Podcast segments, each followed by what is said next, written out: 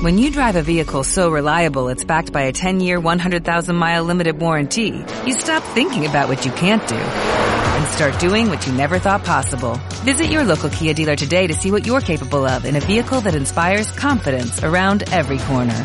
Kia, movement that inspires. Call 800-3334-KIA for details. Always drive safely. Limited inventory available. Warranties include 10-year 100,000-mile powertrain and 5-year 60,000-mile basic. Warranties are limited. See retailer for details. Bien, vamos a analizar cómo viene el mercado con don Jesús Sánchez Quiñones, director general de Renta 4. Don Jesús, muy buenos días. Buenos días. ¿Qué tal viene el miércoles?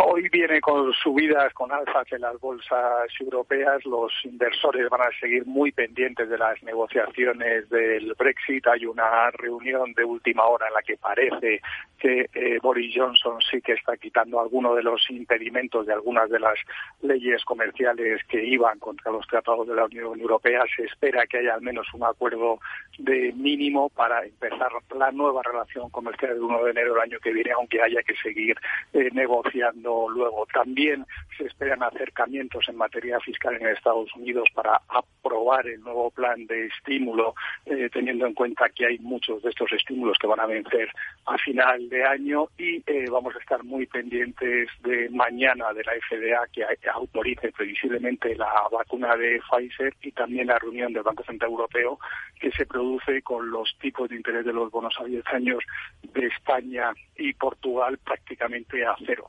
Sí, y con el euro fuerte y con una expectativa también del mercado de que aumente los estímulos, ¿no?